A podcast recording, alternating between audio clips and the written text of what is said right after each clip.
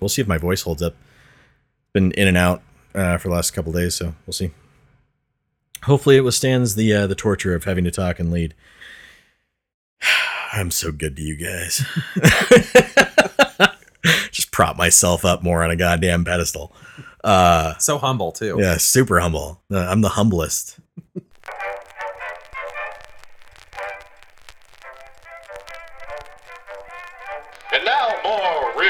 Real fake facts from the Geek Out Heroes. The Smurfs is directly based off of how big government treats black communities, specifically Compton.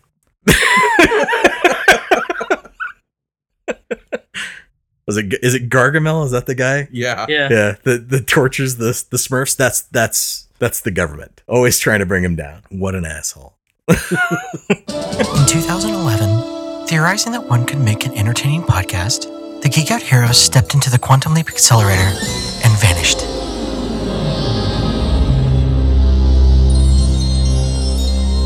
When they awoke, they found themselves trapped in your present, facing political correctness and social justice warriors who were determined to kill humor and joy. Now the GOH are driven by an unknown force to laugh in the face of stupidity and make jokes anyway. Their only guide on this journey is Steve, a listener from their own time, who seems to be just as deranged as they are. And so the Geek Out heroes find themselves leaping from topic to topic, trying to set right what once went wrong, and hoping each time their next cast will be better than the last.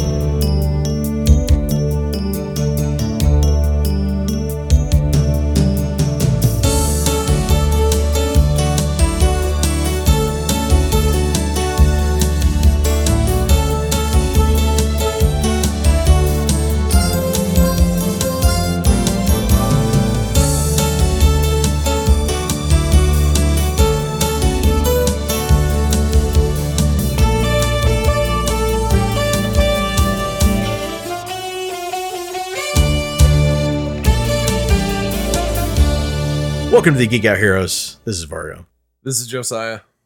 Miles. Anderson. and let's start off with a little bit of controversy. Um, Netflix, what the fuck is wrong with you? um, a lot of people are asking this. Tons of people are asking this. Y- y- y- your your trailer for your your movie called Cuties. And it- for those of you who think it's we're talking about the if you think we're talking about the the child zombie movie, no, that's that's Cooties. Uh, this is Cuties. um, it, it was voted the the trailer was voted to hell. I mean, it was voted five hundred thousand downvotes to like I think seventeen thousand upvotes, and those seventeen thousand upvotes, I think uh, a good chunk of those people might need to be looked at by the FBI. Just the thought process, uh, given what the content of that movie is. Um, Chris Hansen just got a big list. right. Go um, on the hunt again. so, listeners, if you haven't been keeping up with what's going on with that, uh, I'm I'd be surprised. It's everywhere. But I first came across this when I was having a conversation with Miles, and we were looking at uh, I can't remember what we were looking at. I was looking at actors on IMDb uh, for a movie we were watching because they're you know every now and then when you watch when we watch a movie together, I'm like I recognize that person or they look familiar. I wonder if I've seen them in something else. So I go and look it up, and my IMDb page comes up, and immediately I see this poster for something that I go, what the f-? like the first thing out of my mouth is what the fuck? And it was the poster for cuties. And it was very provocative uh posing of 11 year old girls. And I went, what the fuck is this? Like, are you shitting me? Like Hollywood doesn't even they're not even hiding it. They're just trying to normalize it at this point. So I go into I, I go and watch the trailer. I'm like, the fuck is this movie supposed to be about? Like, it, based off the trailer, you can guess that it's supposed to be about a girl who has a religious cultural background that clashes with uh, the culture that she's being surrounded with by the girls that are in her town. And it's supposed to be about the oppression uh, that uh, many Muslim women feel when they have to stick to the strict traditions of their religious practices. And on top of that, it has to do with the over sexualization of young girls. And my first thought was if you wanted to make a movie about this, these two topics, it should have been a documentary, or you could have gone away, or you could have gone a completely different route than what you're showing in this film. Because what you're showing in this film would be greatly thumbed up by Jeffrey Epstein. You know, two thumbs way, way up. Because the, the what you show off in the in in the movie, what you show off on the, uh, the especially the marketing materials, the fucking poster. I I as a as someone who works in in marketing, if I was given the job of you need to make this poster, I would have straight up said no. Did you see the uh, the side by side comparison of the Netflix poster and the Sundance film poster? No. Com- night and day. Yeah. Like Netflix just sexualized the shit out of Shit it, out of it. in my opinion. Uh, the original poster just has the girls walking down the street with shopping bags, like jumping and celebrating and stuff like that. Not what? dressed terribly inappropriately or anything like that. Yeah. Just looks like uh looks like a child version of any you know uh female romance movie you've ever seen. You know? Yeah, it's it, like the thing the thing that I don't understand is the the movie tries to is trying to bring up the fact that, you know, little girls are being over sexualized as well. Okay, well that that is a definite side of things. That is absolutely happening in our culture. They're being exposed to things way too Oh, early. yeah. We can all agree on that. You know, as as a, as a society we can agree on that. There are certain people out there that like it and we all have opinions on those people. Most of them worked for Disney. But if you were going to show that that kind of impact on kids and stuff and what's going on, you don't over sexualize it yourself in, in that film. And when I heard the the director talk about it, I'm like, I understand what she was trying to do, but at the same time, you showed it. You're still- you, you, are still promoting it. These Um, are still child actors that are technically getting exploited. they're they're all 11 i think between 11 and 12 years old uh, i think most of them were 11 when they actually filmed it and the you had them doing these things and i'm sitting there going it it wasn't appropriate to do that either. So um did you guys not learn anything from bella you know bella thorne's childhood? Like or or any child actors childhood of you know working with this kind of shit and them being over sexualized themselves? I mean for crying out loud, there are stories that are horrific from Natalie Portman about there was a count that was apparently a countdown timer that was put in when she was like 11 years old. Somebody put a countdown timer on the internet of counting down when she would turn 18. That's that's fucking gross. So you have people like this out there in the world that would celebrate seeing things like this because it's normalizing their behavior. It's normalizing what they think. And that's what Hollywood's trying. Hollywood's been trying to do that for decades now of trying to normalize pedophilia. And Netflix creating marketing materials that are just completely out of touch with what majority of the world thinks of this. So I, I, I would love to ask their marketing team, what the fuck were you thinking? Did you lose your fucking minds? When you saw this, did you go, yeah, that's good? Or was it, oh, well, if we create enough con- controversy, people will watch it. And then they'll see, oh, it's not about that at all. Okay. It could be. You know, I I I gotta hope that it was about trying to sensationalize it and make people want to watch it on the simple fact of this looks wrong. What the fuck is wrong with you guys? But it kind of backfired. And when I say kind of, it absolutely backfired. That trailer was really cringeworthy. Uh, it was cringeworthy. A lot of the marketing materials are cringeworthy. Some of the, even some of the scenes that I've seen from the film are just horrific to watch. Little girls acting like this. It was to the point where I literally went, "Is your movie really about how it's wrong that these girls are over sexualized, or is it just you wanted to show that girls are over sexualized at this age?" In which case, you could have just done a documentary. You could have, you know, shown historical fact for the past two decades of even TV shows like Hannah Montana over sexualizing little girls. Yeah, no, you but you had to take, you know, prepubescent kids and have them twerk for your film. Yeah, dude, the uh the promo shot that it was on that was originally on IMDb, I believe it's been removed of the uh, little blonde girl like sucking her finger and posing. I went, "What the?" Like I sat there going, "What the fuck is this movie?" And I'm like, listeners, you know us. We're rarely, rarely do we ever want censorship or anything like that. But there are certain things that you just don't do. And It's one of them. This is one of them. You, you, you just don't fuck with kids. Yeah. And Netflix, their their first response was terrible when somebody somebody literally Oh, just yeah. asked Netflix, "Are you support? Are, are you using this this as a marketing ploy to support pedophilia? Like, are you trying to slowly try and convince people it's okay with this?" And Netflix's response was uh, really kind of to the side of like, well, that's not really what it's about. And then the guy came back with another another question of, are you supporting pedophilia? Yes or no? It's a simple yes or no question. We can't comment on that. And yeah, and and their response was, we can't comment on that. Like, what? We we don't comment on. And their point was, they, we don't comment on religion or stuff like that and stuff and and, and things. And beliefs. Yeah, yeah, yeah. this has nothing to do with cultural beliefs. Like, are you afraid of offending a culture that's into pedophilia? Because I gotta say, uh, the cultures that are, if there are any cultures that that are still into that, they're fucked up too. They're wrong. Let's face it. The the Romans were okay with it, and it wasn't right then either. There there are certain lines that we have to draw in the sand, and this is definitely one of them. So why would you sidestep and be like, oh, we, we don't comment on that?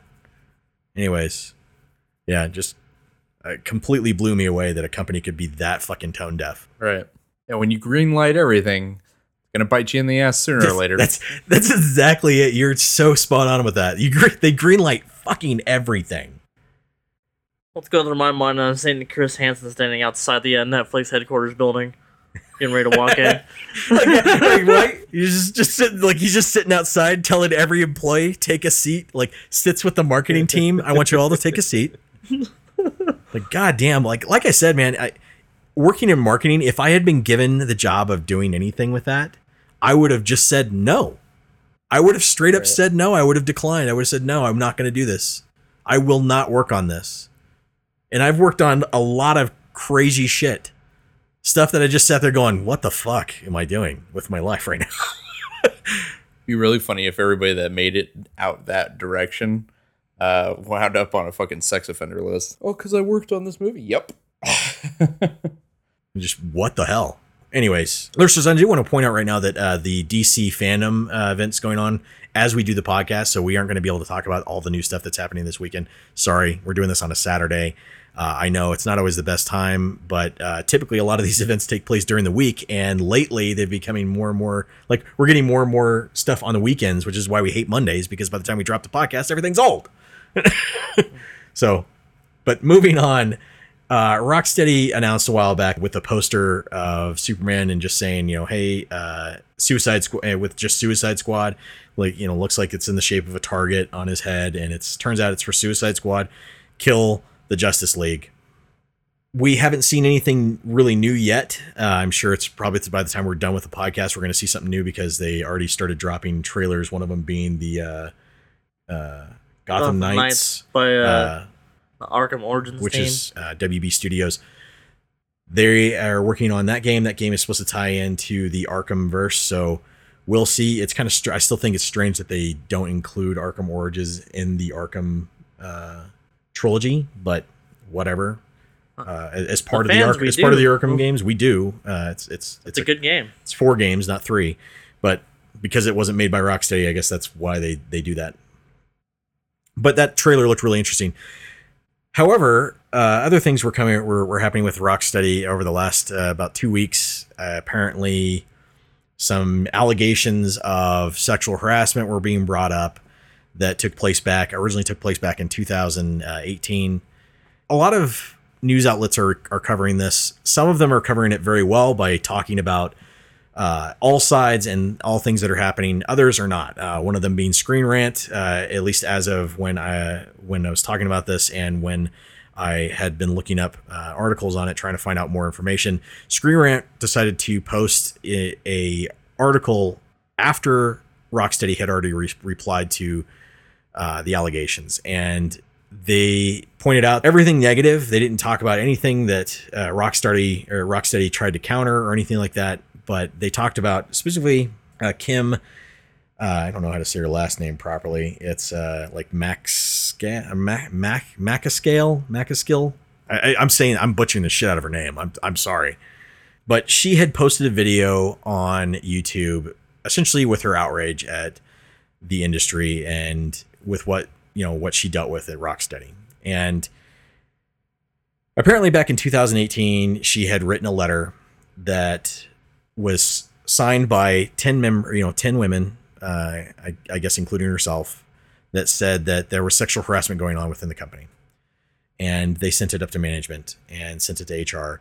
And she claims Rocksteady didn't do anything. They they ignored it. And she said that several times she tried to help out other coworkers and that the leadership at Rocksteady essentially said that she was putting her, her career in jeopardy and that she needed to stop. Otherwise, it would be hard for her to even get a job anywhere else because she would be known as a troublemaker.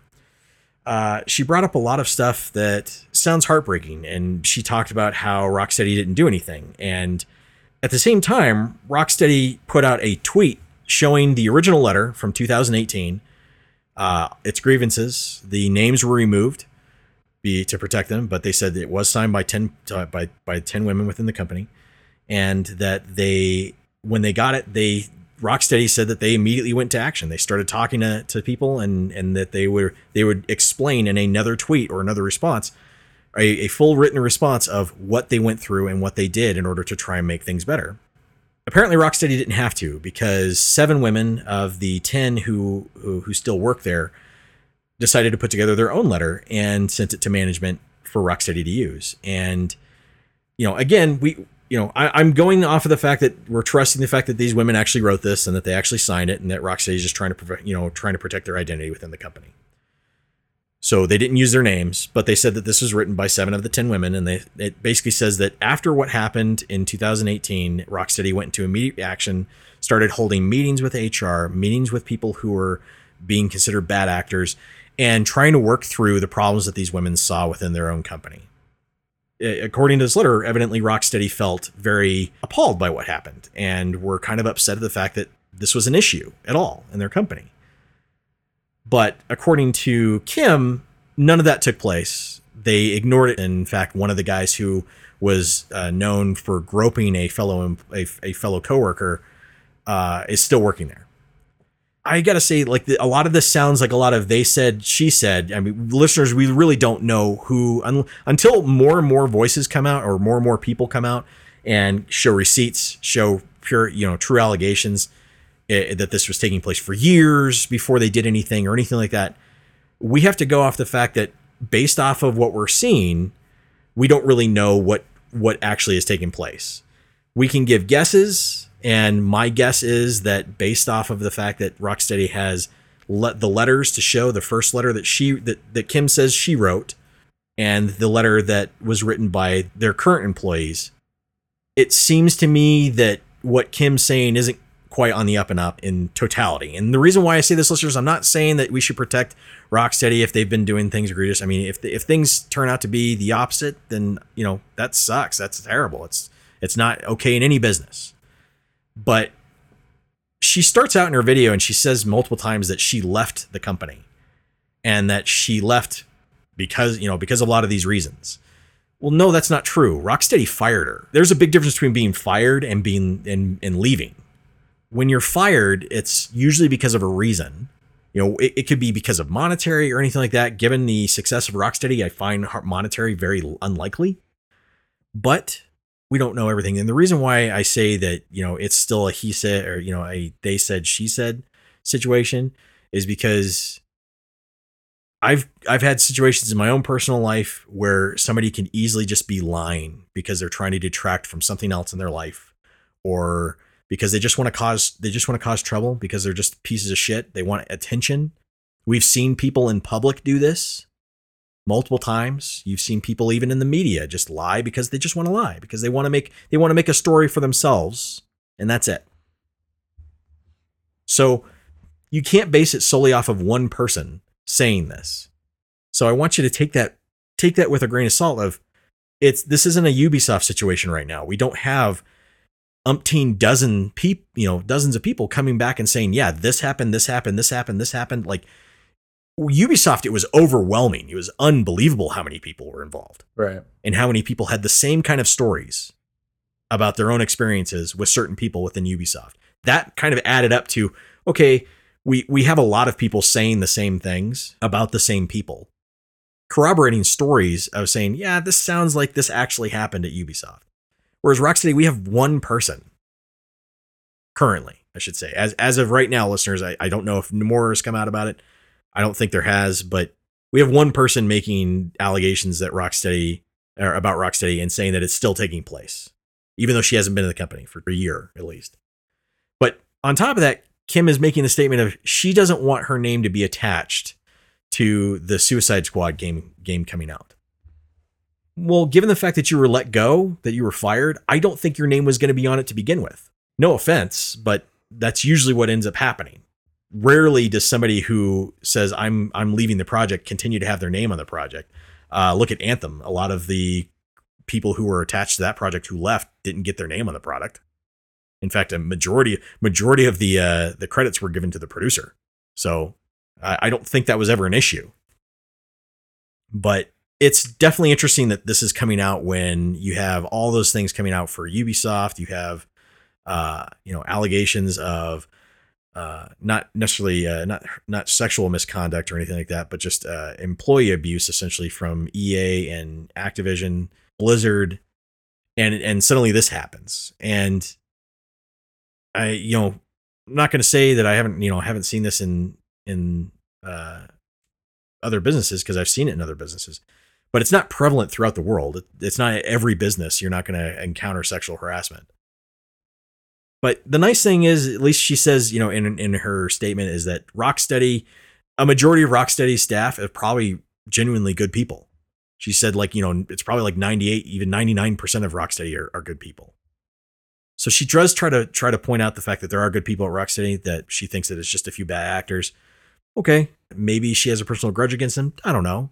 Maybe they actually are pieces of shit. I don't know. We don't have receipts to show this. And the other thing is, she says that you know Rocksteady didn't do anything when she had a uh, coworker who was crying. Uh, she found her crying, I guess, in a in a bathroom uh, because the coworkers that she or men she worked with uh, was groping her constantly. When he would get drunk, he would tell his coworkers that he was sleeping with her and stuff like that, and really inappropriate behavior. But going to HR with with that allegation and, and a company says we have to investigate this and look into it. One, there's not a whole there. There's only so far that a that a company can go to. Is if they can't get anybody to corroborate the story, then you have only one person's word against another person's. So what is a company supposed to do? She she talks about the fact that this woman had to work, continue to work with this guy and be nice to him, be professional. And I sit there and go, well, yeah. What did you What did you think the company was going to do? Did you think they were just going to immediately fire the guy, let him go, give her paid leave? What if they found out nothing she said was true? Then the company sits there and go, well, we can't ask her for money back. Are we, are we going to sue her? Do we fire her instantly? Well, that doesn't happen in companies because you, then you get employee or then you get employees who uh, sue because oh they sued me because I claimed sexual harassment. See how that works, listeners? It's kind of a, a really shitty spot to be placed into when you're a co- when you're a corporation. If it's happening prevalently and they do nothing, then yeah, that's a different story. If they, especially if they knew about it, different story. But if they have one person saying this versus another person, and they can't corroborate it, they can't sit there and say, yeah, this is absolutely happening. What do you want a company to do? What are they supposed to do? It's not a whole lot they can do listeners, I'm going to tell you from my own personal experience. So a long time ago, I was accused of sexual harassment. Anyone who knows me knows that that's complete bullshit. Never happened. There's no no fucking possible way that I would treat anyone with the kind of disrespect this person claimed I did. And the truth behind it was this person wasn't very good at their job and that they were do, using any excuse they could to try and detract from the fact that they weren't doing their job correctly. So they would say things about other people to try and shift blame. And in my case, it was this person's sexual harassing me. We had been working together for quite some time. And they said, this person's been sexually harassing me. And that's why work isn't getting done because I've been so stressed out about that. I was pulled into a meeting, told that this is what's happening, that they would be investigating it, and that I was to keep my distance from her. And I, but, but I was supposed to stay, you know, professional. I couldn't yell, couldn't vent about it. I couldn't talk to anybody else in the company about it, couldn't tell them what was going on. I had to stay quiet.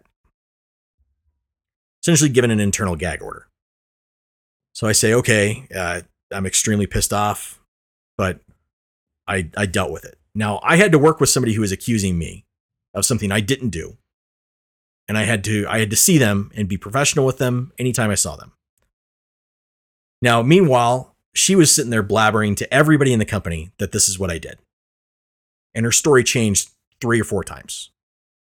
That gets spread throughout the company.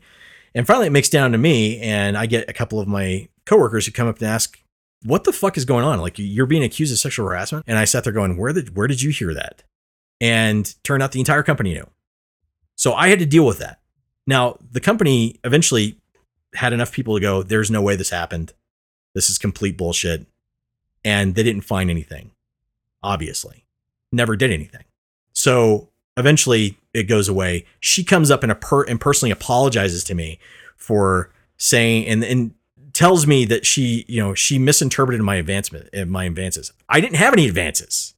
The most I ever did was asked her if she wanted to, if she, if she would like to get a drink after work, and that was it. Because we got along, she seemed like a nice person. We would laugh together. That was the most that ever happened. I never touched her, never did anything, and she said, no, I have, you know, she said I had, she had a boyfriend and she wasn't interested in me in that way. And I, I immediately dropped it and told her I apologize. I didn't mean mean to make this awkward at all. Uh, it's no big deal. Nothing. Like any again, listeners, anybody who knows me knows that I can let that shit slide immediately. It's not a big deal to me. It's not worth anything to get pissed off at somebody who's like, "Oh, well, I'm not attracted to you." Okay, big deal. Welcome welcome to 90% of the population. She turns around and she says she misinterpreted my advances. And I went, what the fuck is going on? Like, what the fuck is wrong with this person? I didn't want to work with her anymore. I, I made it clear to my bosses that I wanted to be taken off of projects with her. I didn't want to work with her. And they said, well, there's going to be times you're going to have to. I, I dealt with that, but I had to I had to deal with that for quite some time until they finally fired her when they found out when, when she got two other people, she had already gotten two other people in the company fired for doing their fucking job because she wasn't able to do hers but she wasn't able to do hers. But she managed to get two other people fired, and finally they found out. They caught up and went, "This is the problem. She's the problem. She can't do her fucking job. That's why we have to let her go." So I've seen it on that side. I've also seen it on the other side. I've seen it from the other side of this person did something to the other person. But the difference is, is that there were other people that, that sat there and said, "Yeah, I can corroborate this. This happened. Whether alcohol was involved or not, this person's a piece of shit." So it's a they said she said at this point. So take that with a grain of salt. Don't immediately go, oh, Rocksteady's a bunch of sexists and shit like that, because it hasn't gotten to that point. We haven't had a lot of people bring you know bringing up other circumstances, other things that have happened. Just saying that. But moving on to other things that have happened with Rocksteady is that you know they shut off Arkham Knights, and we saw the trailer for that. Gotham, uh, Gotham, Gotham Knights. Knights, sorry, Arkham Knights. God damn it. So Gotham Knights start, uh, starts off with the very end of Arkham Knight, when Batman makes his announcement that you know when they see this video, I'm dead because of all the thing that's happened. From the Yeah, he's committing games. suicide. That's the thing that doesn't make any sense to me. Like I, I still don't buy that Bruce Wayne would just die. Well, the way it left off in the game, you, just, I- you just don't I know can- if he's alive or dead. I can know. believe that he'll that he'll He retired. he'll fake his suicide. He'll he'll, Yeah. he'll fake a suicide. He'll fake his death and retire. Go do something else. Go be somewhere else, uh, and mm, not necessarily be Batman, but he won't be able to walk away from that kind of life. Well, that and I think he's taking enough injuries from the previous games. He can't. Oh, dude, he was correctly. he was in bad shape at the end of that trilogy. But I said I just said trilogy. It's not a trilogy. Fuck me. No, at that's the end of that quadrilogy. So far in the series, he's taken enough battle damage. He can't bounce back necessarily. Yeah.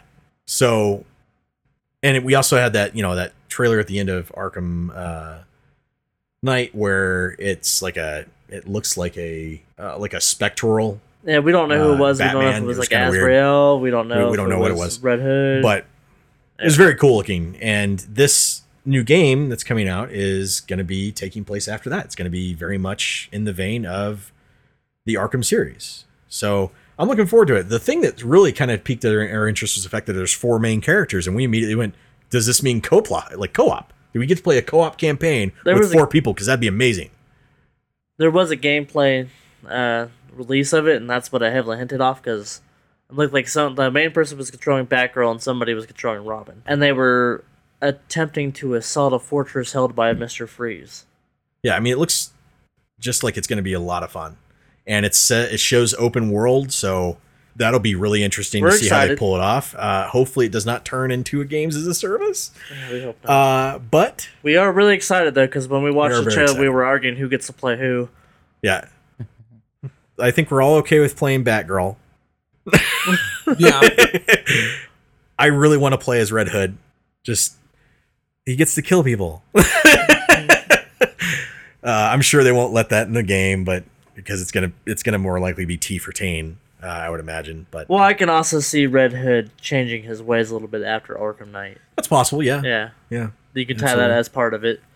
Yep. I mean, Yeah, yeah, in it's- the gameplay, you don't get like blood spatter from what I saw. It's just like the little red spark impact. That's He'll fair. be using rubber bullets. You got to be careful though. You know, sometimes those things uh, really could cost you to lose your leg. That guy with the tourniquet. I don't know. Still laugh my ass off. Miles, when you showed that, I'm like, yeah, that made me laugh so fucking hard. That guy that got hit with the rubber bullet and it grazed his skin like he just had the blood blister. And they were putting a fucking tourniquet on there. I'm like, what the? Like I said, I'm like, what the fuck are you guys doing? Didn't Glad I wasn't artery? there. They're like, uh, it's gonna be too late. You gotta take the leg. Yeah. yeah, he's screaming. I don't gotta want to lose now." the leg. I don't want to. Like, you haven't been shot, you dumbass. Somebody's never been paintballing. Fuck. I mean, the only thing I could think of is if it maybe ruptured the artery but didn't break the skin. But still, that's pretty extreme. You'd notice it. That would be completely different than Yeah. what they showed. Yeah. Yeah. Um. This kid was never spanked in his life. I think it was barely a flesh wound. What the fuck? Sitting there putting gauze on it. They're like, oh my gosh. like, you guys are fucking idiots. But Gotham Knight does look promising. But Gotham, yeah. Uh, Gotham, Gotham Knights. Looks, Yeah, Gotham Knights looks really good. Um, I'll be interested to see what other things they show off as to the open world aspect of it, uh, whether or not it's going to be four player or just two. I'm I could totally, to I could totally Robin see again. it just being two though. It's just being two player co op. What? I was about to say, I'm looking forward to playing Robin. That's something I would get to the Arkham series. The uh, individual add-ons that came out where you get to play as the uh, other Yeah. pieces of the Bat family was pretty awesome. Yeah, the other thing that was really cool is the fact that they showed off it is going to surround the uh, Court of Owls, which that should be really interesting. That is a cool story from uh, the New Fifty Two, and that that was heavily or heavily surrounded a lot with with uh, the Wayne family of More and, precisely, uh, Damian and Damian uh, and uh, Bruce. Bruce. So Yeah, it looked interesting to me, but that at the end of the trailer made this an instant buy. yeah, I was. It looks. It just looks really cool, and then you get to that, you're like, oh, this is the story. Well, we're hang on. Let me grab my wallet. i think they'll have a DLC and add in Ace the Bat Hound. We know what Miles wants to play. Well, shit, I uh. didn't want that until just now. How is he gonna fly around town? Doesn't matter. Dog. Maybe have a little cameo. Green Arrow shows up and everybody told him to leave. They don't really likes him. Leave. All you do is steal our villains. Um, Unless he only uses the boxing glove arrows. Then I'll play him. That's fair. I'd be game if it was like the brave and bold Green Arrow. As for Suicide Squad kills the or kill Justice League or kill the Justice League. That's I the one gotta that get that Rocksteady's working on. Yeah, that's the one that Rocksteady's working on. Uh, don't know if that's going to be part of the Arkhamverse or not. It'd be kind of cool if it was. Well, Uh, like would be it's, kinda an easy write off. The characters are already there, and they're alive. Yeah, uh, except for Batman. Well, I'm just talking about the Suicide Squad itself. Oh, okay, I, I got you. Yeah. Yeah. Um, yeah, that would be definitely a interesting take on how on where to take that universe. And it would make much more sense now that Batman can't protect Superman from Suicide Squad. Not that he needs protection in reality. Let's face it. Out of the Gotham villains, the only person that could actually work over Superman would be the Joker, and that's just because Joker would mentally fuck him up. yeah, Injustice. Or the animated Batman vs Superman, where Joker literally makes a pimp cane out of uh, kryptonite and beats Superman with beats it. Superman with it. yeah, so that game is going to be interesting. I don't know what it's going to be uh, like or about, but since it's involving the Suicide Squad, do you think they're going to be taking the co-op route too? Could it be our finally new Army of Two game we've been wanting? Just Suicide Squad instead? Possible. Yeah. Uh, I'm always curious with those kind of titles if they're going to end up being if they do co-op if they're end up going to limit it to to two, Two or three because or four. you always get that you always get that kind of thing of well, if, if it's four four is acceptable but like you know we have you know destiny they still don't understand what four man squads are so uh except for in gambit oddly Right.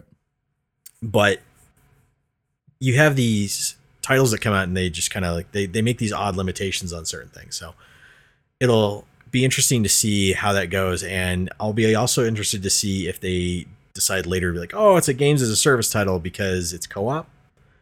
And usually that's where these kind of things uh, I, sh- I shouldn't say usually lately that's where these kind of games have been going. Of when we have multiplayer we instantly try to go for the games as a service window. So we'll see.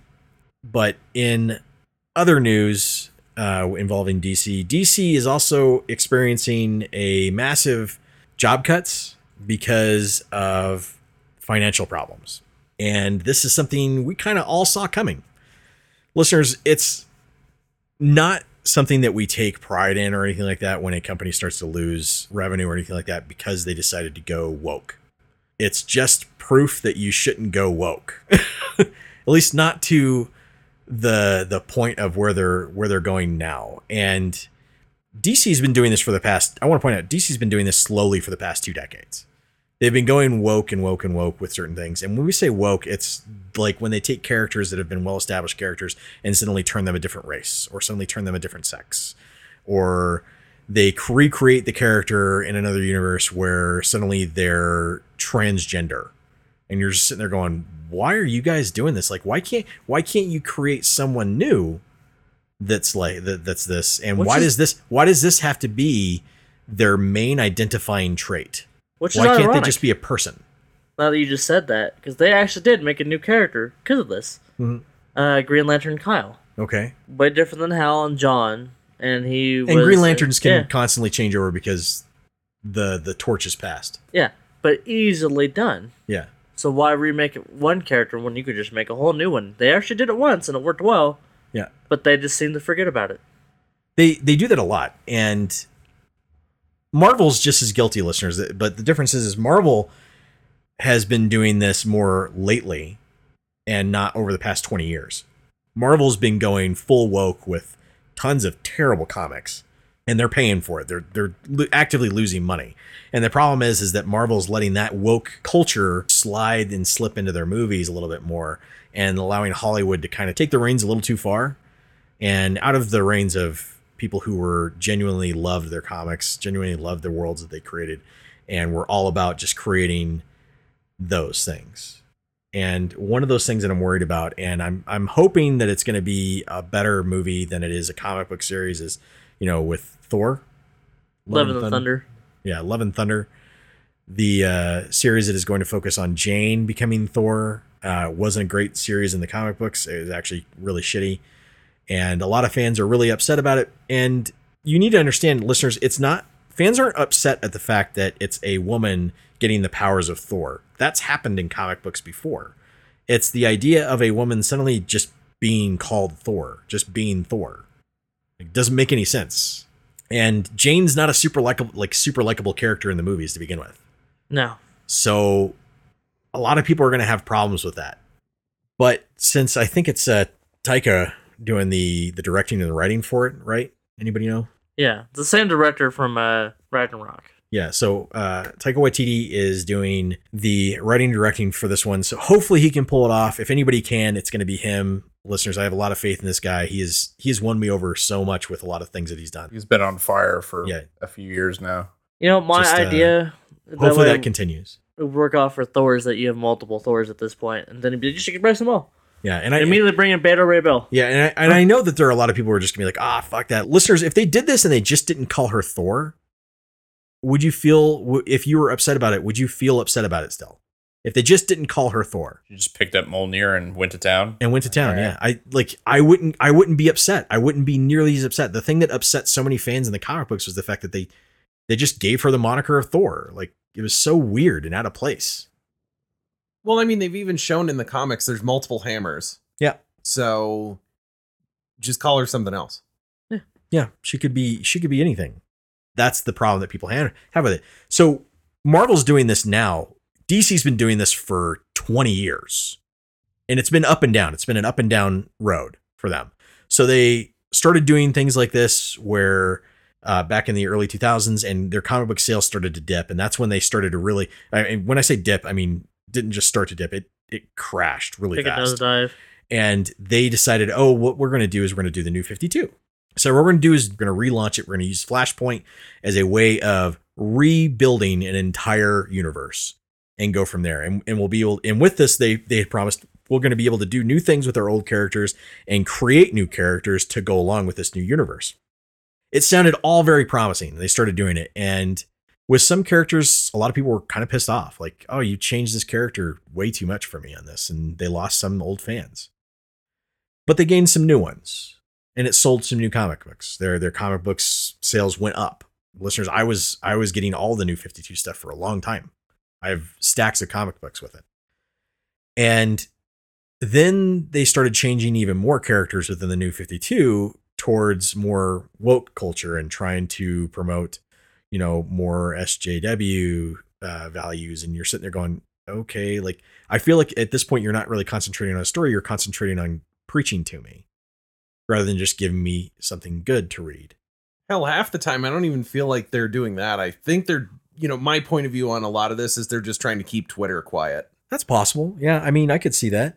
You know, they're they're just It's a trying very to outspoken community, and they they get a lot of people who follow them, and they think that that's their entire audience. Yeah. Even though majority of those people don't read their comic books. Yeah, and I feel like they're just trying to get out in front of it and be like, well, if we change things now, then we won't hear bitching later. So let's just go ahead and get it over with. Yeah, I mean, I'm I'm willing to I'm willing to concede that's that's a possibility. Yeah, from what I've seen over the past 20 years, of their comic books and what they did with the universe, and the fact that they dumped the new 52, went back to the old universe, and then continued to do what they were doing with the new 52, which was changing characters to do things that were completely out of character, or even just changing race, changing gender, changing. You know, it, it was just all this kind of stuff. You're like, oh, okay. So this has been happening slowly, building up for for DC, and a lot of people are going, oh, you know, a lot of the the media, especially this is really funny, the the media that's not part of the the geek media, uh, have been picking up on it and saying, oh, DC's having to lose employees, and this is why, and they started having too many of these policies, and they stopped selling comic books. This is an issue within the industry as a whole of they pick up these values of oh we should we should focus on this so we can get this crowd involved in a comic book but they neglect their entire audience that currently buys them and that's a problem within the industry that's a problem within any industry when they decide oh well we want to go after this group and try and sell them comic books but we forget that we don't need we don't want to alienate our old readers. It's a balancing act. So do you continue to get revenue from your current readers or do you you know and, and come up with something that's just better story and tries to bring in new people? Or do you shift your ideas and, and your ideals for your characters to this other person's thought process and way of thinking to get them as a reader and you drop off you know it- it's the equivalent of like dropping off 70% of your your reading crowd to gain 20 to gain the 20% that's over here but you lot you, you you didn't gain anything you, you essentially lost 50% of readership Yeah. because you all you do is gain 20 I forgot the uh, good old business advice. Don't fuck with your bread and butter. Yeah. You, you just you don't mess with with a good thing. And that's where DC kind of screwed up. The business has just been declining over the last several years and now they're they're hitting bedrock at this point and going, "Oh shit, we we have no place else to go." So instead of going, "We have no place else to go," well, we need to build our reader base. Instead of turning that ship around and trying to gain back your old reader base, they're they're going, okay, well, how do we continue our readership? Well, we have to get new readers. Well, how do we get new readers? Well, we go full woke. We try to bring in the full woke crowd.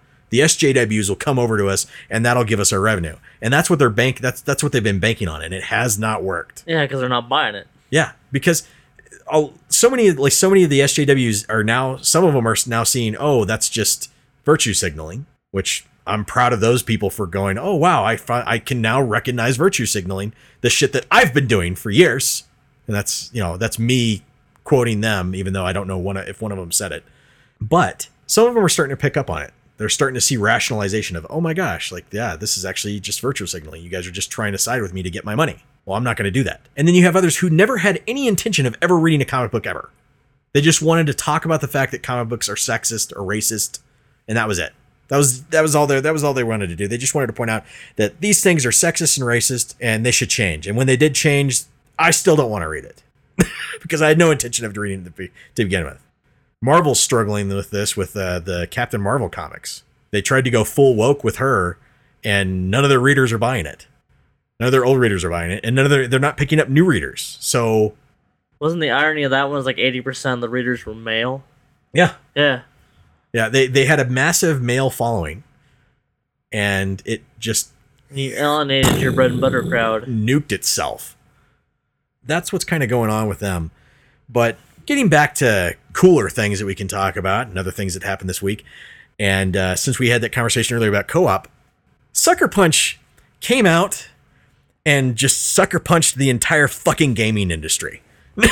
Superman They, punches. they, li- they lived up to their name and just came out full out full out swinging and just said, "Oh, by the way, we have an entire co-op mode that we that we were working on for Ghost of Tsushima. It wasn't ready for launch, but we decided we're still coming out with it.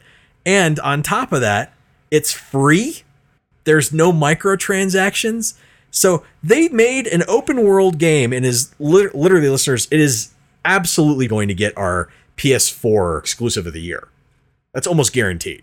Full open world, awesome story, great characters, and we're all going, man, we are completely satisfied with this game. And then they're going around going, yeah, by the way, we're also going to give you Samurai Destiny. What? the mode's going to be called Ghost of Tsushima and Legends, Yep. which follows the mythology, so it actually is separate from the main story. Yep. It's four different characters. Uh, they all have to do with uh, uh, essentially different legend legends, tales, yeah. uh, legendary tales of uh, samurai. And uh, one of them being the you know the Ronin. Uh, I believe the other one is a uh, a samurai, Ronin, samurai Ronin a hunter, hunter, and uh, an archer. it seems all very cool to me. I'm like, man, this is awesome, and it's four player co op. I get to go through this with my friends, and you're basically, and it's also gonna have a raid. When they said raid, I went, are you fucking serious? Like you, you're putting in a raid too? Yeah, they announced three modes for it. It's crazy. So they said the campaign is two player co op. So it has a campaign. Then it's got a four player mode and then a raid mode. They showed off a trailer. The trailer included gameplay, obviously, because you know it's Sony, and uh, the game is basically already being made, and They said release is yeah, fall stuff to 2020. go. So, I that's that's a huge deal. It comes out in the same year that the game came out in. It's essentially you know a mode that they're like, yeah, we were working on this on the side, and we didn't have time to finish it before the game launch. We wanted to get the game out into people's hands. We didn't want to delay it just for this. We they did had a a great full job ex- keeping it undercover. we had a full experience ready to go, and yeah, nobody knew this was happening, and suddenly just drop it, and everybody goes, "What just happened?" Yeah. These are the people you get to be your secret keepers. Yeah, easily game of the year for PS4. That gif of Robert De Niro just going, you, Yeah, you. You. like that's That's- that's that just fit perfectly. fucking spot Like- on. The hell, guys? Like, Like, you already made a great fucking game. Yeah, Like you could have stopped there. I'm glad you didn't. yeah. Screw it. We're just gonna keep going. We've gone too far. It's like watching Captain America pick up Mjolnir. I look forward to the amount of times Miles tells us to stop playing so that he can go into photo mode. Hold still. I got to make a new wallpaper. Yeah, it's, it's that's just a that was a huge shock to to see that come out. That's a great surprise. Oh yeah, yeah absolutely. In other news, we have uh, some strange news. Vampire the Masquerade. God, such a long fucking title. Vampire the Masquerade Bloodlines 2. Like, sir, you couldn't have just called it Vampire Bloodlines 2. Was there somebody else that had that title? I think it is, but it's with a Y, so they should have been fine with normal Like, spelling. what the No. fuck? because that's the name of the. Ag- This is another game that was based off of a pen and paper RPG. So yeah, the D and D game. the the actual title was Vampire the Masquerade. So if you start cutting that out, people. so why don't gonna you just call it Vampire the Masquerade 2? Yeah, that would make more sense. like, why does it have to have another fucking subtitle? Vampire the Masquerade Bloodlines 2. It's the longest fucking title, anyways. Regardless, uh, like that would have been a marketing meeting that I would love to have sat in on. Uh, they're having to delay until 2021. This is not the first time they've had to delay the game, and uh, for good reason. I mean, the initial stuff that we saw from it wasn't very impressive. Later stuff that we've seen now has been better looking, and it it's made me kind of go, oh, okay, I might be interested in this as this R- this RPG. The the original was pretty decent on PC. Did they fix the melee combat? Because that was wonky as fuck looking. No clue. Uh, uh, most of the stuff that I've seen from now is mostly just uh, the RPG inter- uh, interactions. I haven't seen any combat for for currently. Yeah, because Uh, I remember, but I know what you're talking about. Yeah. I remember when trailers were going around because I, I really liked the first one. It was it was a lot of fun. Yeah. Um, and then when they announced the second one, I got pretty excited. And then you know they started showing off gameplay, and I was like, oh yeah, you know the role playing looks real good, the story looks pretty good. And then they showed the melee combat. Yeah. And it looks like it's from about two generations ago. Yeah, it looked kind of broken. Uh, animations weren't that great. Miles pointed that out a while back. Oh yeah, Um, janky. you know, it was one of the main things. The reason why he wasn't even ex- even looking forward to the, to seeing more of the game. Nope. Uh, just seeing that kind of low quality. Well, that and the uh the, the logic uh plot fail for me was uh hey, like one of your abilities you can turn into smoke and go through vents. I But remember you that. can't go through a, a fucking iron Which- bar door. But you couldn't go through an iron bar door. That was weird. uh, I don't remember. But I guess if you're going off of traditional vampire uh, lore, vampires are allergic to. Is it is it iron or silver? Silver. I thought it was silver. So maybe the bars were silver. I'm doing this with the uh, face, the cringe face. I don't know. But the whole point is you can slip through small Oh, yeah, I get it. and an iron bar door Yeah. Is far wider open than a Smoke vent can make itself thinner than paper. So I don't know. Yeah. I'm just saying. Um, It's like fucking dumb. Yeah. it's been delayed till 2021 and that's a good thing in my opinion. I mean, delaying a game that needs to needs to have more work is a good thing. The things that's weird is that the developer also fired the creative director and the lead narrative uh creator. Yeah, one of them had no idea that uh they were up for. Here's for the thing that's that's not that's not unusual. I mean, in, in reality what's funny No. is when I heard when I heard that and people were like, "Oh, they they had no idea." Well, how many times have you listeners, how many times have you gotten fired and didn't and knew about it? Don't get me wrong, I've I've been let go from a company that was that was collapsing because of the economy, but I saw it coming. I kind of knew it was going to happen. I've had that happen twice, but I've also been, you know, I, I was let go at a company that I didn't know was struggling as badly as it was. And I didn't know that I was going to be let go. I went into work one day and they asked me to call in for a meeting, and I kind of sensed things were kind of off. Um, the moment I was asked that, so you kind of see that coming when that's like, oh, you know, out of the blue, hey, we need to see, we need to speak to you, and you walk into a room and it's all of your bosses. you kind of go, all right, what's going on? And I went, oh, I'm probably going to get let go. This guy, kind of a similar situation, went into work one day, thought everything was fine, uh, knew that there was going to be a delay. The delay, he said, he knew had nothing to do with narrative, had nothing to do with his side of things. It had to do with technical issues. Don't know what's what the story is behind that. Don't know if we'll actually know what took place in the background. There could have been uh, multiple things. It could have just been the company's bleeding money. They need to get rid of the person who is costing them a lot of a lot of money and has already technically done their job if they have their narrative ready to go. right. Um, and that's a shitty thing. Don't get me wrong, but at the same time, if they don't have the funds to continue to pay him, and he's not having to do a whole lot of uh, changes, then that person's just kind of sitting by and making sure, essentially making sure that the narrative is carried through. So they they're kind of in a, uh, a script writer's position, like a lead script writer in a movie where they're they're on set to make changes, but that's about it.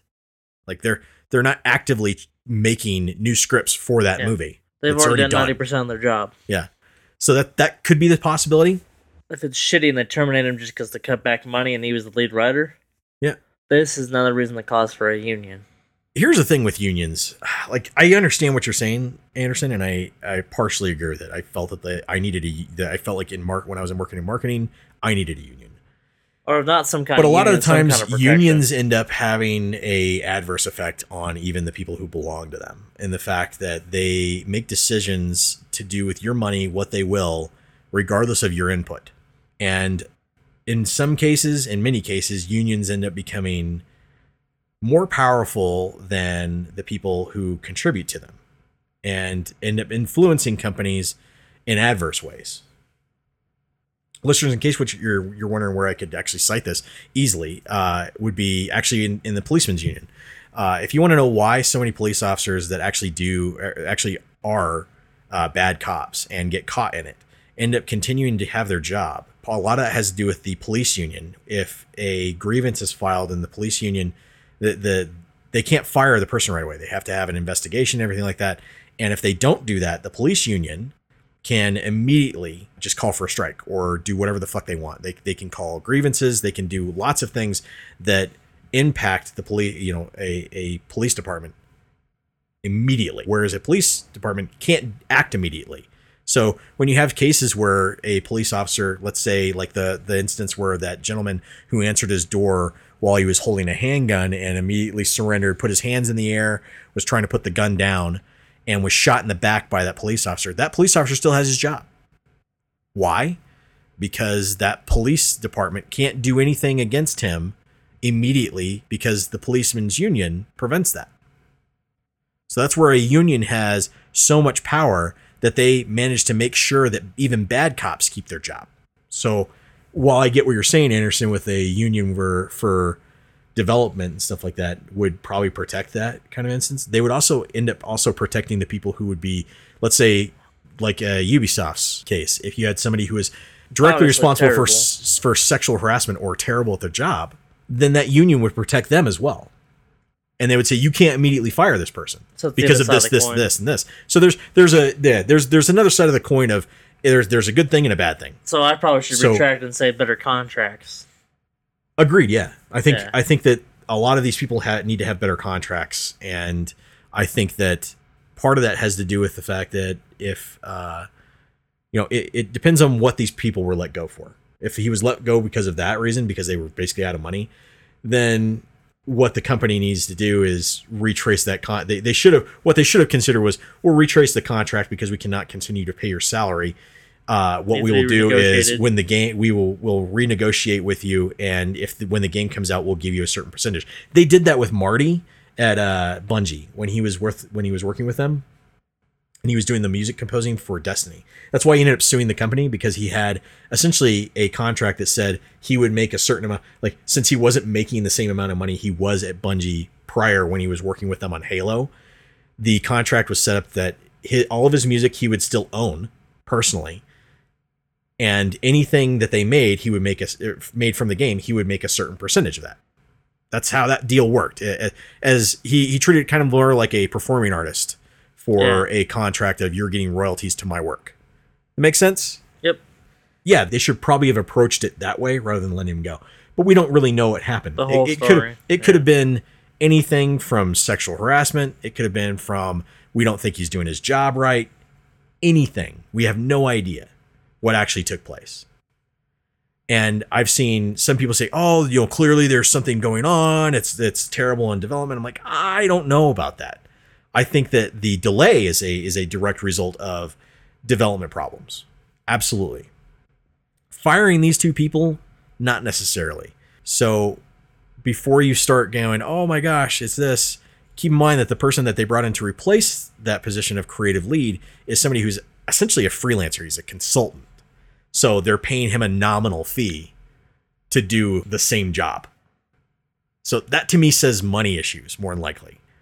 And doing that part you were just talking about how he's already knocked out the main script. Now they just need somebody to just to tweak. Yeah. Whereas with a creative director, it, it- the creative director could be in the same position of, well, this person's a creative director. They make sure they make sure that everything is lining up as well with story, gameplay, and everything like that. Well, he's costing us a lot of money, and we still don't have a game yet. Well, let's let him go, and we'll hire somebody temporarily to kind of do that job for us at a low at a lower fee to make sure we're going to get there. But since we've got nine, you know, let's say we've got ninety five percent of the game done, do we really need him for the last five percent? That And breaks that's- down the better I, contracts. yeah, I think I think it I think it's more of a money thing, listeners. That's what it comes down to is based off of what I know about the industry, what I've seen in the industry, what I've seen in other industries. A lot of it comes down to money. And games cost a lot of money. And when a game's been in development like this for over 5 years, you start to go, "Well, we're bleeding money." So yeah, they, they might be in development hell, and I'm sure by the time the game comes out, we'll hear about the amount of crunch that went on, uh, just like with every game but this is what it is. I we don't know the full story, and nobody's saying anything. Anything else uh, to bring up this week, guys? Played a bit of Battletoads on Game Pass. The Turbo Bike level still sucks. Uh, uh, it's easier than Nintendo's uh, Turbo Bike levels, but still still tough. Well, I would hope so. Um, the screen's bigger, and you're actually being able to hopefully see the platform. Right. Blocks You coming come, you. you see it coming head on instead of from the right. Yeah. but it's uh it's well animated. Uh, it's a good little beat 'em up. I'm I've been enjoying it so far. Um, you know, it's it's still got kind of uh some of the the attitude that you would expect from the game. They make a, a bunch of good little jokes here and there, especially poking fun at it themselves. And uh, it's it's definitely worth checking out if you've got Game Pass. It's unfortunate that it doesn't have the on- online co-op, but you take what you get, I guess, these days. Yep. I've also been playing Spiritfarer on Game Pass. Oh man, I'm gonna have to bring up some of the reviews. it's beautifully animated and uh, styled for its art style that it chose to go with. So far, the story is is interesting, and it's not quite to the uh, the degree yet of, but puts me in mind of like Kubo, um, Hmm. Okay. and that kind of that kind of feel that you're getting for it. So it's it's really interesting. It's nice to play a laid back game that I'm not sitting there just constantly grinding at or you know dodging fire. Yeah, on. that's why I end up. Uh, that's why I end up playing a lot of Telltale games. Yeah. So it was to nice those. to chill out and, and play that game. Um, I think it's probably worth a buy. I'm not real sure what the price is. I on it. think it's like- forty dollars. is it? I thought it was I like thought. twenty, but I I I, I, I might be wrong. It might be thirty, but that the when I saw the price, it seemed a little high. Yeah. It, it, no, I'm wrong. It, it's thirty. Uh, It's thirty. it's thirty. I'd say it's worth thirty bucks. Okay. Um, I, I would I would own it for that so far. Listeners, keep in mind, Um, I haven't I haven't played it, so I can't give you an absolute of yeah, it would be a buy. It just seemed a little high based off of what I saw. That's all. Right. That's all I was saying. Um, so yeah, once again, if you have Game Pass, check it out. Um, Yeah. and if you're really really curious about it, I'd say it's it's a pretty good chance for a buy. So I think that's fair.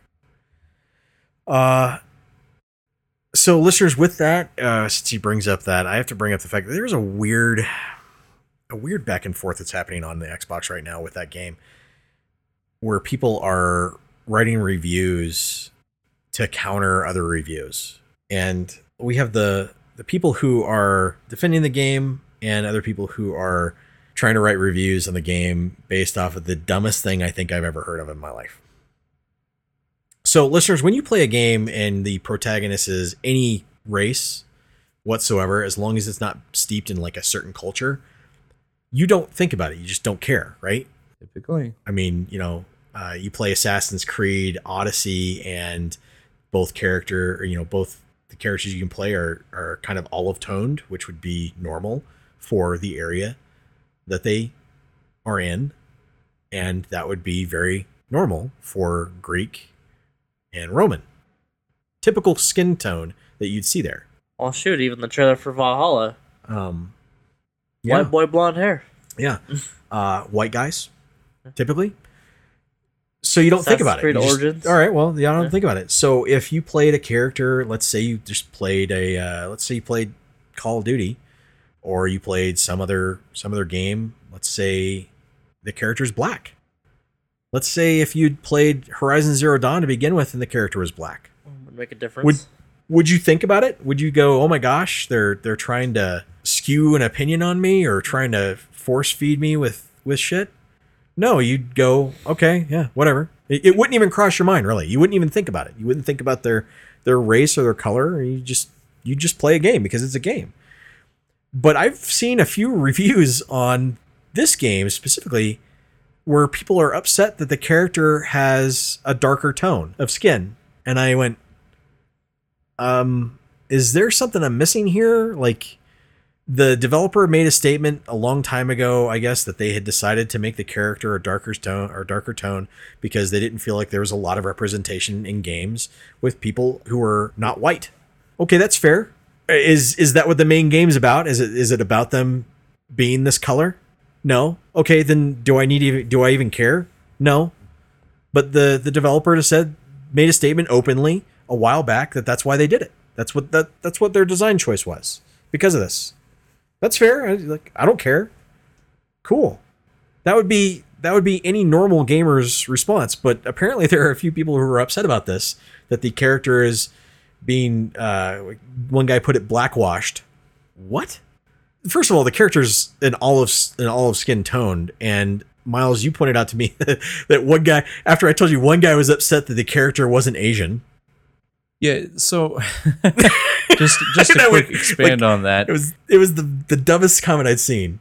it, the the the story opens up with you having a conversation, a one sided conversation, because your character never speaks.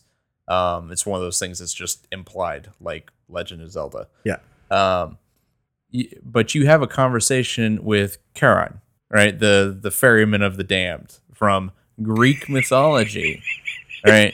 Nothing to do with Asia whatsoever. Yeah. But here's the thing, right? That there are you're you're going through a series of islands because it's you know a game with a boat, and Yeah. so that's where it's got to take place. Um, a lot of the the islands are Asian themed. Okay. Um, in in art style, you know, uh, house uh, architecture, um, in some of the naming concepts. So I get where somebody would be like, "Oh, I thought it was supposed to be Asian."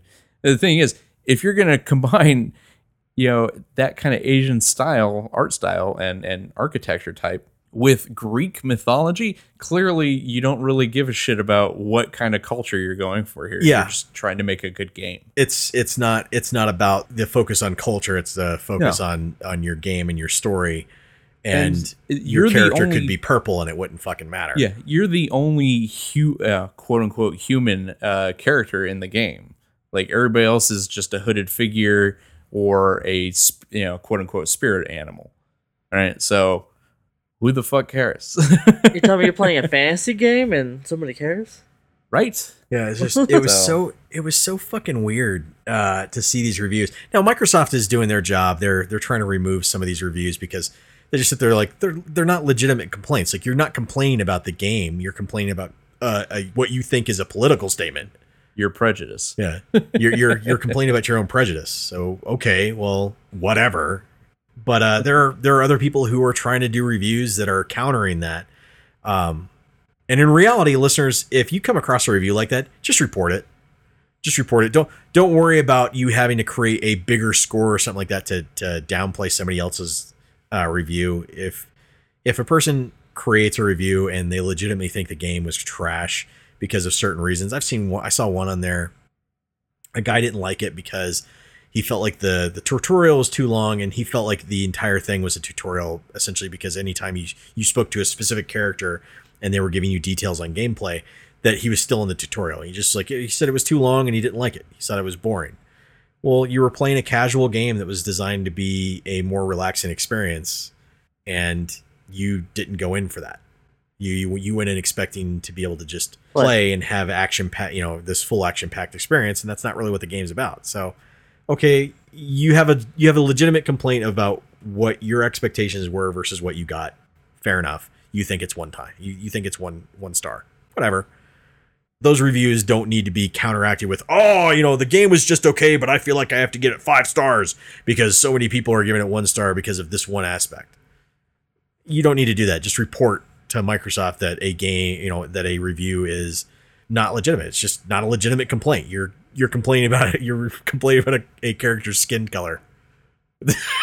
that's Yeah. that's fucking ridiculous. Yeah, it speaks more to you than it does the game. Yeah, who cares if the developer made the statement of, "Well, I wanted to have more representation." We've listeners, we've talked about this in the store, the game that's coming up by Don't Nod. Um, what what is it called? Uh, tell is it Tell, Me Why? Uh, I've seen trailers for it a few times. I've seen the newest trailer for it. I'm just like, eh, you know what? It's not. It's probably not going to be a game for me. It's probably not going to be a game I'm going to enjoy. Uh, the characters, story wise, it just doesn't look like something I'd really be into. That's fair. Am I going to go onto Microsoft's website or PlayStation's or Steam and write a bad review because I feel like the developer is trying to make a political statement that I might not agree with?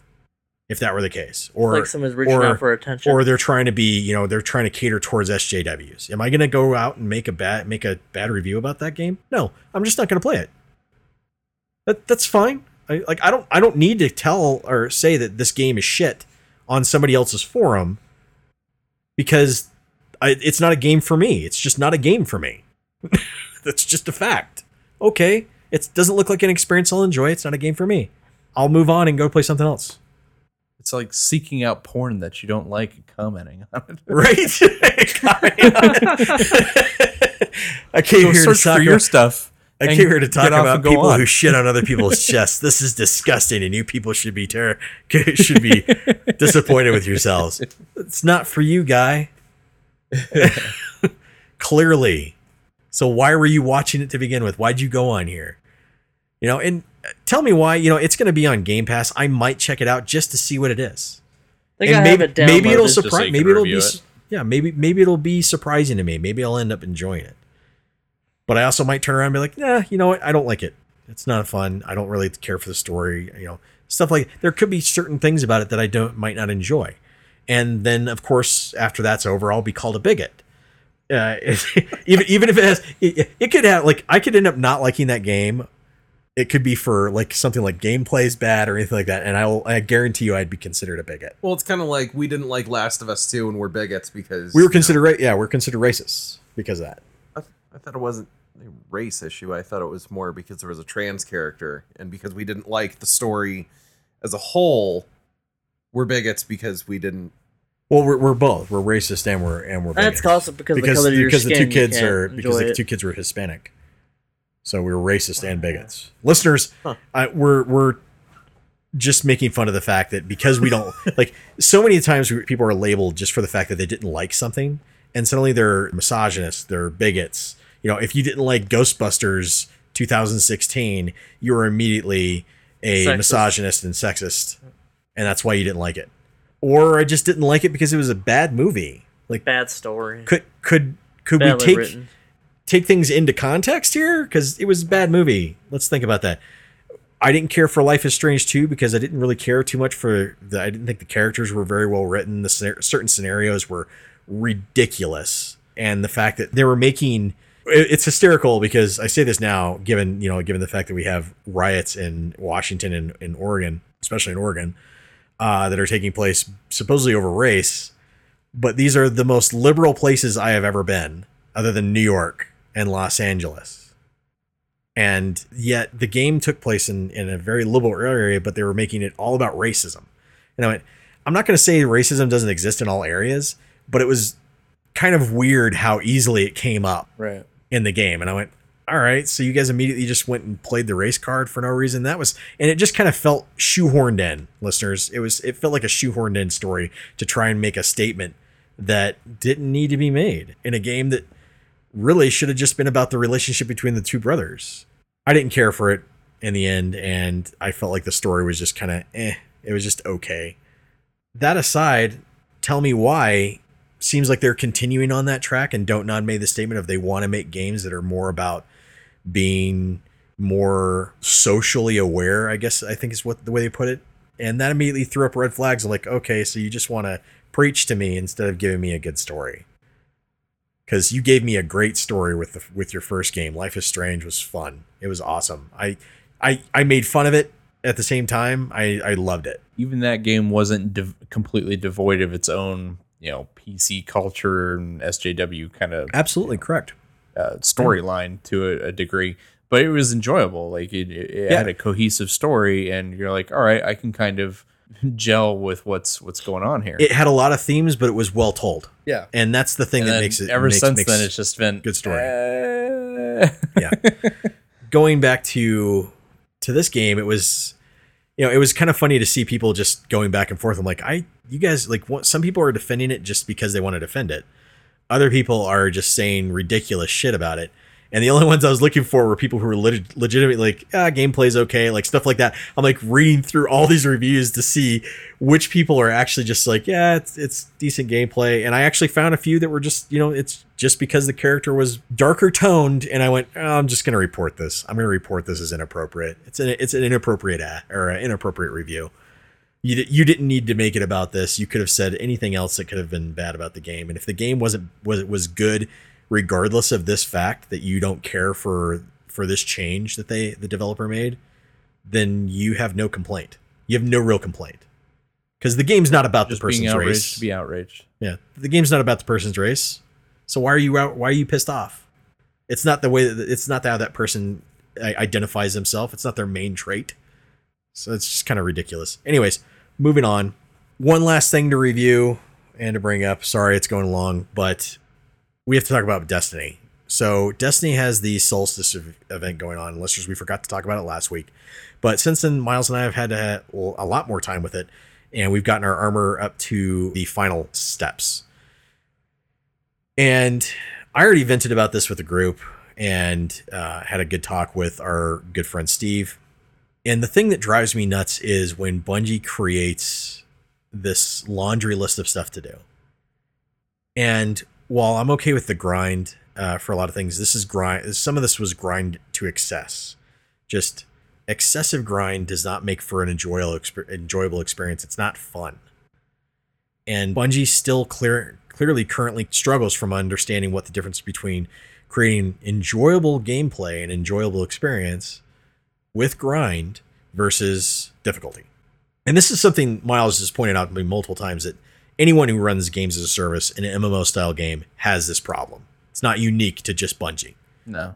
But you'd hope that Bungie would be able to crack the code, kind of figure things out. And I think I've been thinking about this, and I think the thing that they really need to do is, especially for this like solstice event, there should be at least options, two to three options per armor set or Yeah. per per piece, and it should be options based off of do you like PvP? Do you like PvE? Which do you like going for more? And if you like PvE, then this is the thing you do. If you like PvP, then this is the thing to do. And I feel like this is especially prevalent as uh, absolutely on the final step. The final step for the armor, in order to make it masterworked, requires you to do. There's two things that are just asinine as a PVE player. Trials of Osiris. Many of us are not good enough to play in Trials of, Trials of Osiris. and they require seven wins in Trials of Osiris. It's doable, listeners. I'm not going to say it's impossible. It's absolutely doable. You might be going for a lot of rounds, and there are don't. This is the thing that most uh, players completely kind of ignore. And when I say most players, I'm talking about the elite, the assholes of Destiny, the the douchebags that I see on forums who just tell people to get good or that they're whining and you know they need to shut the fuck up because this isn't for them. I just want to slap the shit out of them in real life. Just tell them shut the fuck up. You're a piece of shit, and you know you're a piece of shit. I had one guy. I talked about the fact that Trials of Osiris shouldn't be the main thing. They should really change it. It- they say, "Oh, well, the matchmaking is based off cards." It is. It's absolutely based off the cards. But the problem is, if somebody prestiges in that, their card resets. So you're now playing against somebody who's already reset their card, and they are a master level person. That means that you're playing against somebody who's better than you are instantaneously. If you're on zero for your card, and they're on zero for their card now, that doesn't sound balanced, does it? That sounds like a bunch of bullshit. Why should I be playing against this person? It's like the time that Miles and I played against a guy who literally was playing against us and had efficiency of a 28.0. That means for every time he died, he killed 28 people. He's the Damn. John Wick of Destiny. Like think about that. Why is this guy in a why is this guy in a game with any of us? That makes no fucking sense. So you think Trials of Osiris is going to be any better? Mm, no, not really. The only thing that we have to hope for is that there's enough people trying to go after this armor that we end up facing against the people who are nor- more normal players. So that's why I say it's it's doable. You might be sitting there spending four hours to try and get three to four wins, but you're still going to be able to do it eventually. The one that feels asinine is, and I've had plenty of players also tell say that, oh, it should be a higher level. But the one that says Master Nightfall, A lot of us aren't at 1080 yet. We just don't have the time to put into the game to be at 1080. Uh, we also play other things. So when you have other players going, it should be grandmaster level because they're fucking douchebags and they're just good at everything. Well, you make up less than 2% of the entire population of Destiny. And you think it should be at your level all the time. You're the asshole that shows up and thinks that the only version of a game that should exist is God levels. I used to play God of War all the time. I was so good at God of War that I could play God of War 2 on God mode without dying the entire game. Could you imagine me telling everybody else who plays God of War the only version of the game that you should be allowed to play is God mode? Doesn't that sound fucking ludicrous? Doesn't that sound stupid? That sounds like an elitist mentality of somebody who can't get past their own importance and thinks that everybody should be at their level. That just sounds dumb. I mean, that's an okay opinion to have if, you know, you're unemployed and this is all you do with your time. You know, some people have jobs. Yeah. And go outside.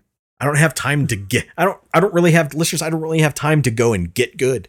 My my clanmates don't have time to go and get good.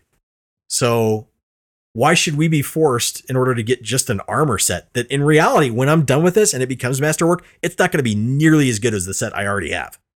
not even fucking close. But it is something to do. It's an activity I can finish. It's an activity I can play with my friends. So I do it. Right. And then the last step is, oh, you have to go and get Mastery Nightfall. Uh, when when I tried that at 1072 with another group, it wasn't happening. Like, we just weren't doing damage. It just wasn't happening. Didn't matter what guns we brought in, we just weren't able to do anything about it. So I'm only at 1075 now. Do you do you think I'm still going to be able to do that? Like that just seems like an asinine quest. And what's funny is the other the other quests that involve the other the other pieces of armor are a fucking joke. Do one nightmare hunt. Okay, that's a fucking cakewalk. Do altars of sorrow, cakewalk. These are easy things. But then you have Trials of Osiris. Well, that's not so much a cakewalk. What if I'm a solo player and I don't have friends to play with? What if I don't have a clan to go in with? What if I can't find two other players to go in there with me in LFG? Well, then I have to. You're, asking me to go and use paid services now. There's no matchmaking in Trials. That's that's a stupid requirement. You should feel ashamed of yourself for doing that.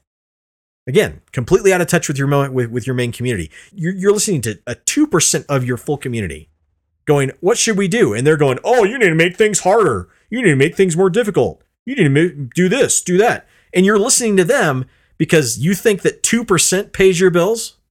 That sounds stupid to me. And then you have the Master Nightfall, and you have tons of gamers who are sitting there going, "I'm not at high enough level to do this. I work. I don't have. I like. I know. I have friends who aren't aren't even close to our level who couldn't do this. Would be impossible for them to do this, and they're not going to be able to do it before the event ends. So why is this a requirement? This should be something that's somewhat obtainable for the people who aren't at our level.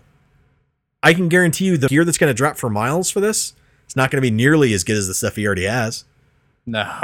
Not No, even most close. of my stuff is 100 point plus Yeah, on stat. And we're lucky if we get anything above like a 63. Yay.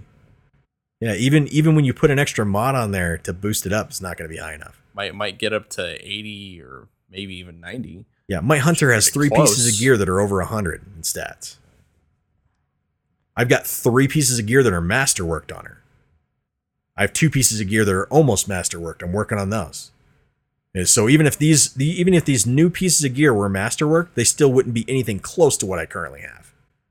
But it was something fun to do. I shouldn't say fun. It was something to do. It was an accomplishable task. yeah. With my clanmates. So i'm like all right well i'll do that. But then to have this kind of requirement for people and i want to say like there are plenty of solo players aren't going to ever be able to do this. Why? Because they can't do the master nightfall. Because there's no matchmaking in it. So if they're solo players they don't have any uh, other friends that play destiny with them. As sad as that sounds there are plenty of them out there because they don't have time to have friends on destiny. They don't have time to dedicate to it like that Some people just play video games so they can escape reality. bingo Yep. so also kills off our new users. uh, why new create why create these two steps that are for some people literally impossible for them to accomplish i want to have a meeting with bungie and say look your game has a like still has shit tons of potential but you guys keep doing the wrong things you keep taking the wrong steps if you want to create gear that requires people to be elitists and be able to do that you create gear that is only available in the Grandmaster and only available in Prestige Raid. Oh wait, you already have that. Hello? Why are you doing this with an event that's for everyone? I get that some people want to be able to play PvP in order to accomplish things. Okay, then you need to give us choice. You need to say you need to do this that's a PvE or you need to do this that's a PvP. But then with the PvE and the PvP, you don't make it so astronomically stupid that not everybody can accomplish it. The seven wins, if you want seven wins, okay, tell them to go into survival where it's actually match made and is like is like Trials of Osiris. Tell them to win seven matches on that. Hell, you could make it a stipulation where they have to win four in a row. That'd be a pain in the ass and it would suck, but it would still get people to play it. But no, you create something that says, oh, you have to go play Trials of Osiris because we don't have enough people in Trials of Osiris because nobody wants to fucking play it. You're just forcing people to play a mode they don't want to play. It's just dumb. Listeners, this is when I reminds get me of the uh, the joke mission on uh, Borderlands 2 for you get from Claptrap. You know, collect 140,000 brown rocks yeah. and the eye of the world eater and Yeah. Listeners, this is when I get frustrated with Destiny uh, and Bungie in general of the fact that when they come up with things that just don't make sense, it doesn't make sense to do this and isolate a giant portion of your gamer base. When you've done, they've done so well with certain uh, like newer exotics where they give you choice of you can either do this or you can do this. Where you have things like, oh, you can compete in Nightfall, you can compete. Like I, I love the fact that when we have uh, when we go after Umbrals, it actually gives you the choice of you can do uh, nightmare hunts, you can do this, you can do that. Like it's giving options to your gamers. That's the way all of your stuff should be. That's the way your events should be held. That's how your events should work. That's how everything should work. So when you brought back the solstice, essentially all you did was bring back what you already had, and instead of making the changes that you've currently made in newer events, you just kept the old system. And it just makes me go, you guys haven't learned a fucking thing. And I know you have, but you just didn't think about it when it came to this. You just saw an easy an easy fix, an easy way to make the make the current events go longer because you had to delay. And I respect the fact that you had to delay. I'm grateful for the fact that you delayed because hopefully that means we're getting a better experience in the future. Absolutely hope for. I really do. I still don't agree with closing off old locations, but I'm hoping for a better, you know, better experience.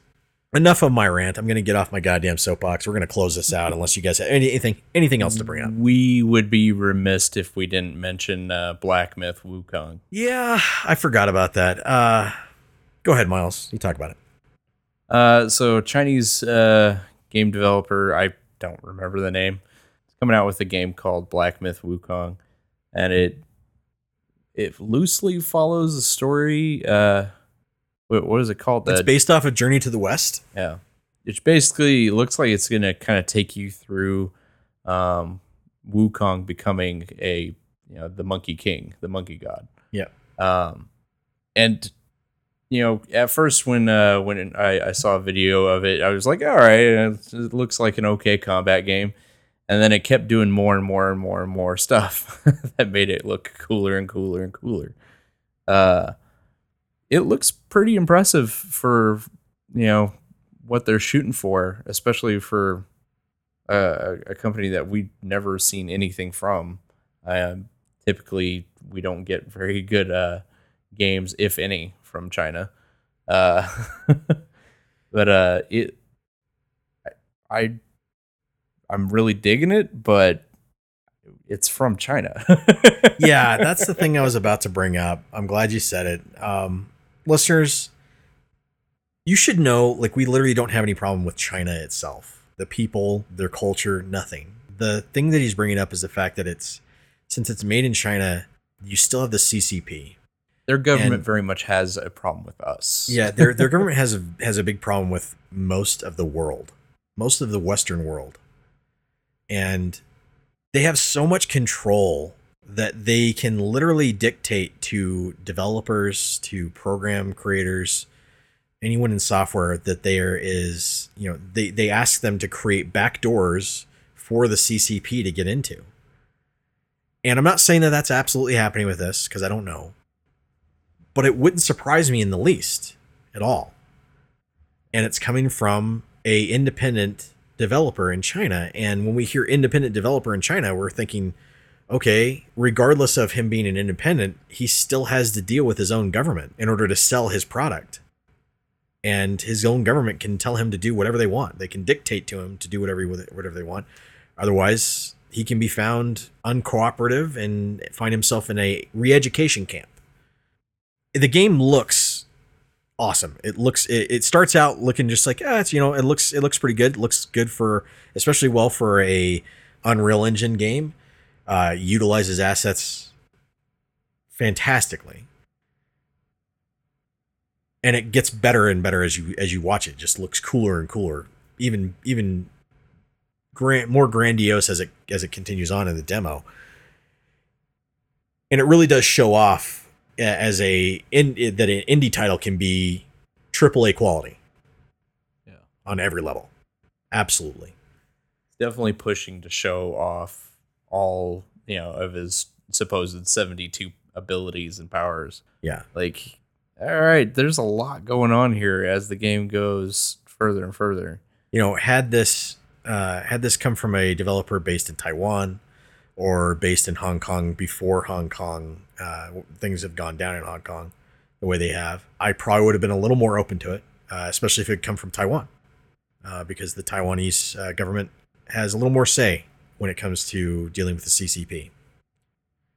But since it is coming from a region that is very much just CCP occupied, I have to sit there and go, I don't know if I'd want this on my system. Just how you saw it. What did you like? What were what were your thoughts? It looks awesome. If it weren't for the fact that they do put a lot of backdoors into their uh, programs, I'd get it. Yeah. It was But- one of the, it was one of the big I I know it was one of the big concerns with like League of Leg- Legends because League of Legends is owned primarily by Tencent. Yeah. Uh, people became concerned with that. The only thing that kind of created that uh, cushion was the fact that it was being developed by a Western company. We don't know if there if there's any backdoors into it. There they haven't found anything for it, but that became a concern for people just because Tencent owned them, and and that was a Western company. So just if that was a concern with that, should it be more of a concern for anything coming directly from China? Yeah, a little bit. That's a problem. So Yeah, hopefully the hopefully game comes out clean and clear of that kind of undue influence and you know, hopefully if it does come out that that way that there's at least English subtitles. yeah, and there really it really would be a uh, sad to not see this game become something greater, uh, especially from someone who uh, apparently a small team made, and especially for a story that is steeped in a lot of uh, great culture. Uh, you know, I believe the the novel originally was made back in the 16th century. Journey to the West is part of a series of of uh, books, but Journey to the West itself is one of the most well known out of those. I believe the uh, the other one has to do with uh, uh, uh, what Romance of the Three Kingdoms. Is that it? I read a translation of it years back. It's what enslaved Journey to the West, which was a nin- uh, Ninja Theory game that was made back on the PS3. That was based off of it loosely. It was a cool game. I actually really enjoyed that story. The movie, I think it's the the uh, the Three Kingdoms. Is that it? With Jackie Chan and Jet Li. yeah, I think so. Forbidden Kingdom. Forbidden Kingdom. Uh, that one's that I one's that loose. That one's loosely based off of the same thing. Yeah, very loosely, but still fun. So still fun. Uh, it's it's a really cool epic, and it's got a phenomenal sound. it would be really it would re- be really neat to see how that trend like how that those ideas translate into a video game. And we all love just that we all one love the Wukong factor. from Warframe. So Yeah. Ain't nothing to fuck with. sorry, Oh, Anderson. That's a game I would definitely be into if it just wasn't for the fact that it came out of China. Yeah, that's fair. The loose concept of the monkey god gave us lots of great things. Like one of the biggest things of all time is Dragon Ball Z. Yeah, that is uh, Goku is uh, is heavily It based was off inspired, of that. heavily Yeah. inspired by him. And even you go through some of like the older series of Dragon Ball Z, or at least the first series Dragon Ball, it's a lot of symmetry to it. Mhm. So it's a mythology that's heavy on that side of the world that's leaked over to here. Yep. There's great cultures. That's the thing. That's what our whole world's about: is learning each other's cultures, and you can tell it through video games nowadays, Yeah. movies, and books. Yeah, America's supposed to be the melting pot. so learning more about these things, it's always more welcome. It's it's always it should be more welcome. We are pro cultural that. appropriation. So- Learn about other Yeah, why- cultures. we are the country of appropriation. Why why people get pissed off about it, I don't know, but whatever. Uh, so seeing this this come out, we're like, man, this looks really cool. I really want to play it. Yeah, it's CCP. yeah, that's that's the negative. Yeah, I don't know. It's it's like that. Uh, the, I felt the same way when they talked about that indie developed uh, FPS that's supposed to be coming out that was shown off for the Xbox Series X way back, and it had the hook shot and all that stuff from you know Titanfall. And we first saw it, we are like, yeah, it looks very CGI. But regardless of it looking very CGI, my first thought was it's an ind- it's an independent game, but uh, I also heard China from China, and I went, like, is he in China making it? Like, is he in is he in the Philippines? Because we can talk. Uh, is he is he in in Japan? Is he in South Korea? We we can have a conversation now. If you say he's he's just from there, but if he's in there making it, then uh, we might have a problem. You know, anybody can be from somewhere, but when you're living directly there and making something, it sometimes can change the story. Anyways, listeners, thank you for listening to us. We really do appreciate it. Please go on Facebook, like us on Facebook, tell your friends about us. It's pretty much the only way we get around. This is Vargo. Josiah. Miles. Anderson. Keep on geeking on. We're out. We gotta fucking write something new. Come on. I don't like that. So far, ba- off to a bad start. Better, closer, warmer. That's it. Okay.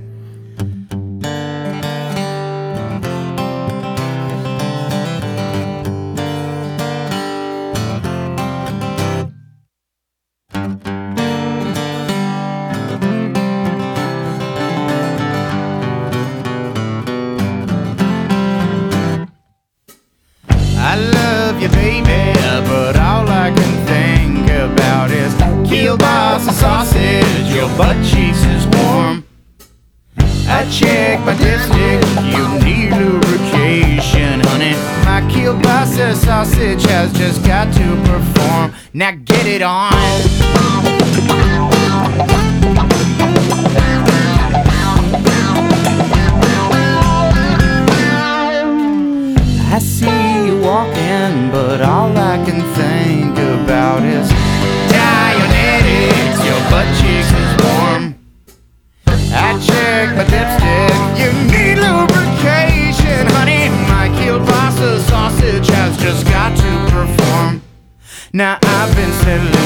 Uh, I'm shooting my juice uh, right in your caboose. Now fucking get it on.